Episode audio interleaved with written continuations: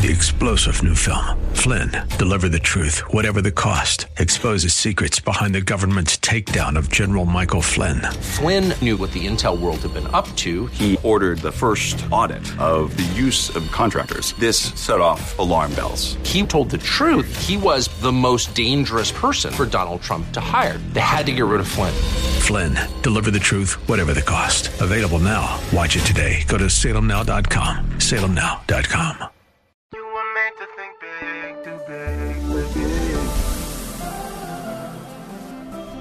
tomorrow can be bigger. Just grow, let the word overflow, yeah. Live a life bigger than yourself. You're created for greatness. Live a life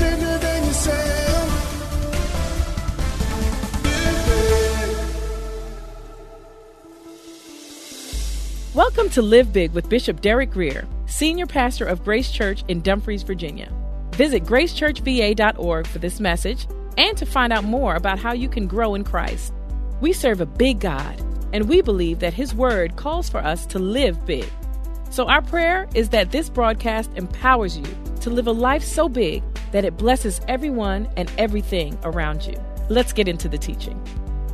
Um, we're going to be in John chapter 15, and we're going to start with verse 1. But while reading the Gospel of John, uh, the statement we're going to study tonight seems to just kind of drop out of nowhere. There's really no context for it. It's like, why did he just all of a sudden out of nowhere start talking about uh, vines.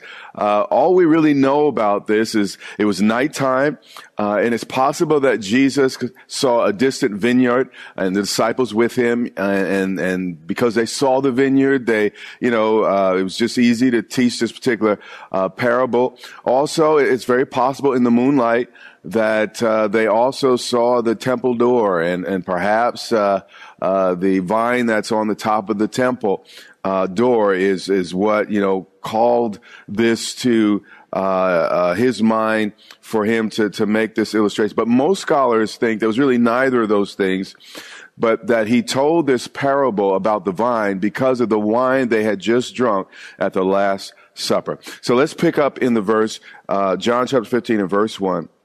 And Jesus said this. He said, "I am the true."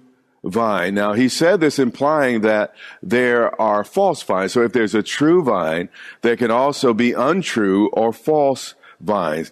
Have you ever met people that were more black than white, uh, more Hispanic Baptist maybe than the, or Pentecostal Lutheran and or Presbyterian than Christian? I mean, whatever their label was, they were more that than anything else. And Jesus was about to teach the disciples that uh, true joy comes from being exclusively rooted in him. So the disciples' identity at this point in history was no longer to primarily come from their Jewishness or their ethnicity uh, or their heritage, if you will, uh, or even from the joy of the drink that was at the table. You see, it's easy to be confused about these things uh, when you really don't know who you are. So Jesus was giving them a new identity so they could know who they were, so they wouldn't be confused about external issues. Let's dig into this a little bit more. This is Bible study, and this is what we do. Psalms chapter 80 and verse 8. The psalmist says, You have brought a vine out of Egypt. What is he speaking of? Remember the 10 plagues? Remember uh, when Moses parted the Red Sea? God is, of course, here speaking of Israel. And then he goes on and he says, You have cast out nations and planted it. Speaking of the vine that was taken out of Egypt. So what was taken out of Egypt? A vine. What does a vine represent? Excuse me, or who does a vine represent? It represents Israel. You see, the God of Israel said to the Jewish people that I've given you a land which you did not labor, uh, cities which you did not build, vineyards and olive groves which you did not plant. God did uh, amazing things with the Jewish nation. Hosea 10 and 1. It says this, Israel, Israel, okay, empties his vine. Again, Israel is likened to what? A vine. So this is plentiful throughout the entire Old Testament. And he brings forth fruit for himself. So we see here that God intended Israel or the, this, this vine to bring joy to the nations because in Psalms 104, 15, the Bible says wine makes a heart merry. So, uh, the symbolism here is the joy that was supposed to come out of Israel. Jeremiah 2 and 21, God says this to Judah. He says, yet I had planted you a noble, watch this, vine, a seed of the highest quality. How then have you turned me into the degenerate plant of an alien? Or a wild, crazy vine. Again, Jeremiah uses the imagery of a vine to reflect or represent God's people. Ezekiel 15 and 6. Ezekiel says the same thing.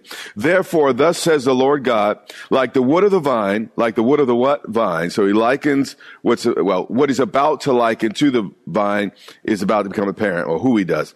Like the wood of the vine among the trees of the forest, which I have given to the fire for few, so I will give the inhabitants of Jerusalem. Now, I got a little tongue tied there, but, but what he's saying is that basically Jerusalem, or the people of Jerusalem, uh, were being represented by the what? Vine. So over and over and over again in the Old Testament, we see that the vine represented the Jewish people. But in this verse, Jesus applies this, this imagery to himself as the ultimate seed of Abraham. In fact, 2 Corinthians chapter 1 and verse 20 says, all the promises in God, all of them, all the promises of God. At this point, all the New Testament wasn't written. He was referring to uh, the old covenant at this particular point. All the promises of God in him, in Christ, are yes and in him amen to the glory of God through us, which means every good thing that was promised to Israel has become ours in Christ. Jesus is the ultimate Israelite. He is the ultimate seed of Abraham. Uh, he is the one that all of the promises were written for. And we're, when we're in him, all those promises become available to us. This is why we still read the old covenant because the promises that were to Christ or to the seed are ours in him. John 15, 1. He started with I am, which we've talked about this in the past, is ego, eimi, ego, eimi. Uh, and, and that is uh, the same language that was used in Septuagint for God, or from God actually, from his mouth. It was uh, the language that was used uh, when he spoke to Moses and he said, I am who I am. So I am is a big deal. Everyone recognized that Jesus was saying something very, very, very, very, very powerful. He was very unapologetic about his deity. He knew he got people mad when he talked about it, but he talked about it nonetheless. He said, I am the what true vine. And there are numerous I am statements throughout the book of John. I am the door. I am the good shepherd. I, am you know, there, there's, there's several, I am the way, the truth, and life. There's several I ams. And basically what he's doing when he says these I am statements, his ego, eimi statements, he is saying that I am Jehovah. And, uh, th- th- these are powerful statements, but he says, I am the true vine. I am the ultimate seed of Abraham. So our spiritual identity is no longer uh, tied to, uh, you know, or, or the disciples' uh, spiritual identity was no longer to be tied to the, to their Jewishness, but the fact that they tapped into Christ. And because you know whether you're Jewish, whether you're uh, you know from Kenya, whether you're from Australia, whether you're from uh, China or, or South America, we can all tap into the same vine, which is very, very, very, very, very, very important. So when we begin to really follow Christ, I'm not talking about just becoming a churchy person. I mean, a real follower of Jesus Christ, Jesus becomes a source of a new identity that transcends race, it transcends culture, it, transcends age, it transcends uh, uh, class, and, and, every other thing. See, the problem with us, or at least many of us, is we identify with everything else but Jesus the Christ. I mean, we're black or we're white and, or we're young, we're old, we're Democrat, we're, we're Republican, we're male, we're female. Everything except Christ. But Jesus said, listen, I am the true vine. I am the true source of life that needs to be tapped into for, for, for fruit to be born. So he says, I am the true vine. And then he says, and my father. So Jesus in this, uh, imagery or parable, um, has a, a role and my father also has a role, or Jesus' father. And my father is the what? Vine dresser. Now, the King James Version uses an interesting word. He, it uses the word husbandman. And uh, the husbandman uh, is accurate, is really accurate there because it, it, it denotes uh, not only a uh, vine dresser but the owner of the vineyard. So uh, the father is both uh, the vine dresser as well as the owner owner of the the, the vineyard. So God has a, a, a greater vested interest in all of us being fruitful, or each of us being fruitful, than we ever ever imagined. He said, and my father is the what? Vine dresser. Now, something else I think you need to know about a vine dresser. A vine dresser's major concern is not so much how beautiful the vineyard looks, but it's really all about fruitfulness. it is not about, uh, you know, uh, uh, the, the outward appearance. It's about what the vineyard produces. And, and God cares a whole lot more about how we are than than how we look. And uh, the vine dresser, again, his role is not just to make it look great. And there are a lot of churches that look great. There's a lot of people that look great, uh, but the fruitfulness is the thing that the vineyard or the, the vine dresser uh, is, is super concerned about. Verse 2. Every branch in me that does not bear fruit, this is what the Father does. This is the Father's role. So if, if you want the Father in your life, this is what He's going to do. Every branch in me that does not bear fruit, He takes away. Now I want you to notice though, the vine is perfect. Uh, in this uh, metaphor, or if you want to call it a parable, um, the vine is never judged. The vine is never condemned uh, by the Father. Only the branches. So the problem is never with the Father. The problem is never with Jesus. The only problem is with the branches. So never leave your roots. Just grow new branches. He says, every branch in me that does not bear fruit. So this is not about looking good, smelling good, feeling good. These are about the things that God measures in each of our lives. And God, he, he, he knows how to measure stuff. He sees the heart. He knows what's, what's going on. He said, every branch of me that does not bear fruit, watch what the Father does. He takes away. Now there is some controversy over this particular verse. Uh, the Greek verb translated uh, take away here, which is airo, uh, can also be translated lifted up. So uh, some say the idea is that the Father lifts up unproductive vines off the ground, as was common in ancient practices, uh, so that they might get a little more sun and and also uh, bear fruit a little bit better. And by the way, this is where our, our, the the arbors come from, or these trellises come from, because often vines were lifted off the ground, and uh, that was just part of the process to make them more uh, fruitful. But he says this: every branch in me that does not bear fruit, he takes away. Now, I'm not completely sure the, the answer to the debate, but what is clear is that you can be in Christ in the vine and not be fruitful. Now, this may surprise you, but my goal um, as a pastor was never to be big. My only goal was to be as effective and as faithful as possible. Growth has kind of been the, the, the, the byproduct to all that. And, uh, God wants each of us to be fruitful. He wants us to, to, to have results in our lives. He doesn't want to just take up space. He doesn't want us just to look pretty. He wants us to have results in our lives. And every branch that bears fruit, watch what he does. He prunes. So the first group, there's two categories here. The first group, they don't bear fruit. He takes them away. But the second category, stays, but this category is pruned. And what I'm, I'm learning is taking me years and I'm still working on it. But what I'm learning is when people leave me, I have to learn to start crying just a little bit less. Because some people must be taken away because they're, they're not producing anything good. They're just a burden to the life that, that God uh, has placed in us. And uh, he has to, in his wisdom, make a good decision for the kingdom and say, you know what? This person or this situation, it, it is not adding to you. It, it is weighing you down. It, it has become a burden to you. And because of that son or daughter, I got to make some, some cuts.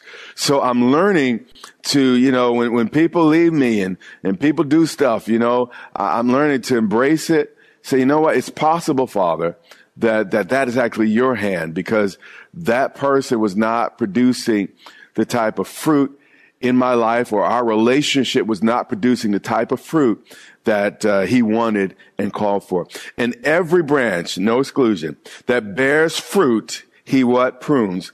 So this seems like there's a penalty for being fruitful, but it's not. However, it is the reality for people who want to grow. So Jesus is saying, now he is the word of God and he is saying, God is speaking, and, and this is something that cannot be appealed, it cannot be amended, it will never be changed. He's saying, if you bear fruit, get ready, get ready, get, get, get, get ready, because here comes the saw, here comes the shears, here comes the scissors. He said, every, no exception, no space, special cases or exclusions, every branch that bears fruit gets his special attention and he prunes. What we see here is the pr- pruning process is not a sign of God's displeasure. In fact, it's the opposite. But as a, a young believer, I often felt, God, you must be mad at me. God, I must have done something wrong for you to cut me back like that. And when you when you're when you're the subject of the pruning, it never feels good. And and you know it, it you know it, he says every branch that bears fruit, he what prune prunes. So I mean, if God is constantly hacking on you, sawing on you, cutting on you, I mean, how, how, how can you think, you know, Lord, it's easy to think, you, you God, you can't be for me. Um, God, how is it that, that, that, that, that you love me? How could something that hurts this bad somehow be good for me? But here, here's what I want to tell you today. D- don't, don't be confused. Getting cut back is not the same as getting cut off. It may hurt. It may, uh, be a little disappointing, but you will thank God when it's over. It's all part of the growing process. And if you're not pruned, that really means you're not fruitful. If you're not pruned, that really means the Father is not really a vital part of your life. He says in every, there's no exception, no exclusion. I don't care what your title is. I don't care how smart you are. I don't care how much money you have. There's no exclusions. Every branch that bears fruit the Father prunes, but watch the purpose, that it may bear more fruit. Have you ever seen a recently uh, pruned tree? Uh, in my neighborhood, I, I have seen quite a few, and they are really, really pitiful looking trees. I mean, at one point there was this gorgeous tree and then you see them cut back, cut down. It seemed like the owner was mad at them or, someone that didn't like them. And I want you to imagine, you know, you yourself being, you know, one of these beautiful trees. I mean, you're, you're bearing some fruit, but God knows that you're not yet where you're going. So, so God's like, you know, I love you and I, I'm for you. I'm so proud of you, but he starts cutting on you. Uh, you know what? You, you did such a great job and, and I want to promote you. And then all you hear is, eh, your future is bright. And, and, and man, I have an expected end for you, but, eh, you know, you, you're going to be such a blessing to all those in your life. Eh, I'm going to use you greatly. And this can be our experience with the Father. And if you don't understand the teachings of Jesus, you're going to be a little bit confused. And in this COVID season, I think some of us are dealing with, eh, and, and, and it's not because God doesn't love us. It's because he wants us to be more fruitful. And every branch that bears fruit, he prunes that it may bear more fruit.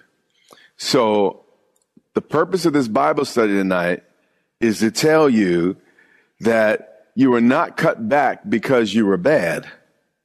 He cut you back actually because you were doing good. He just knew you could do better.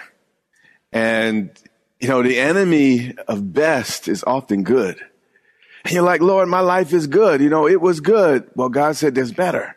And the only way we can get to better, I got to chop some things, cut some things. I know it's to hurt. I'll hold your hand through it. I'll be with you.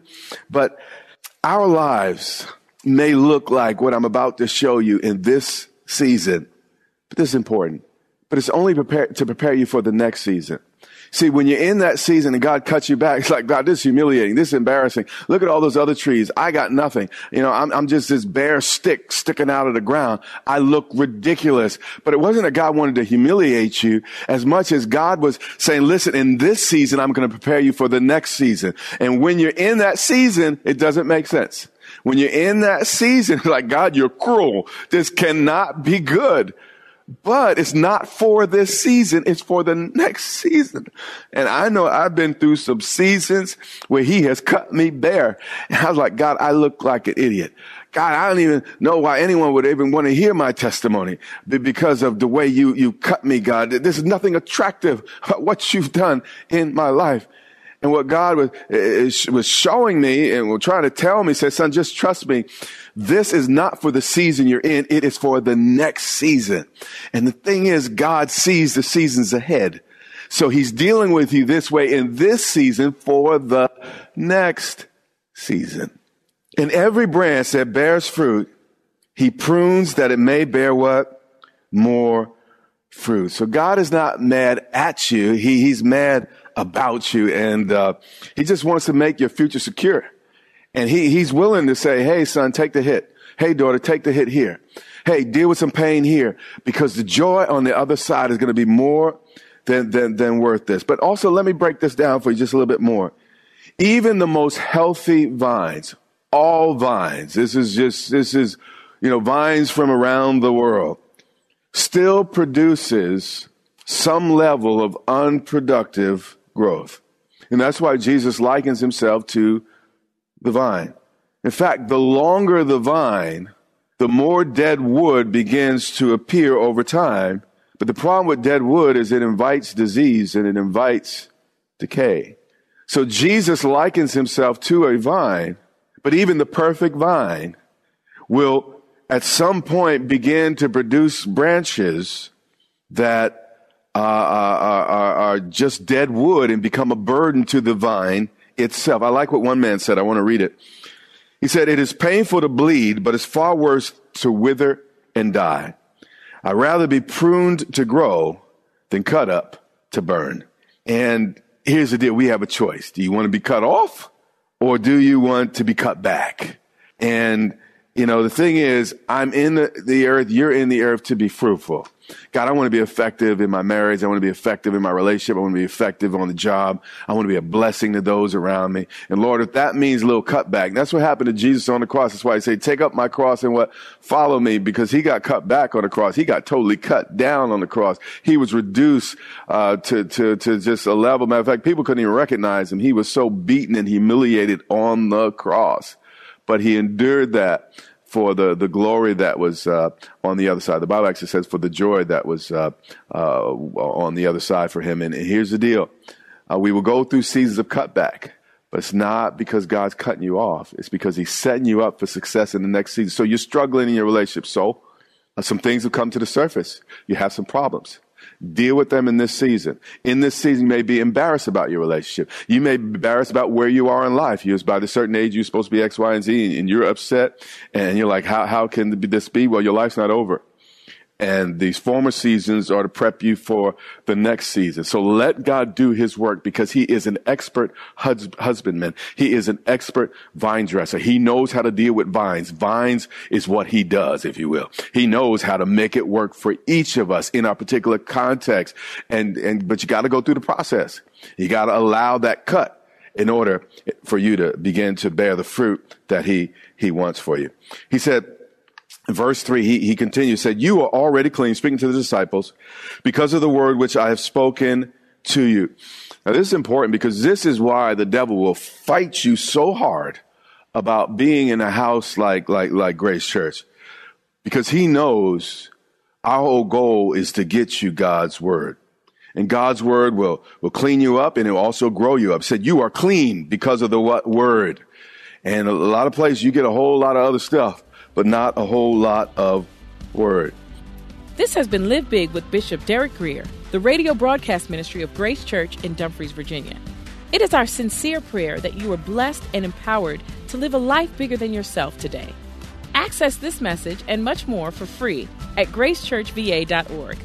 We also invite you to join the Grace Church family for worship online every Sunday and Wednesday on social media at Grace Church VA or on our website at gracechurchva.org. That's our time for today. Until next time, remember, live big.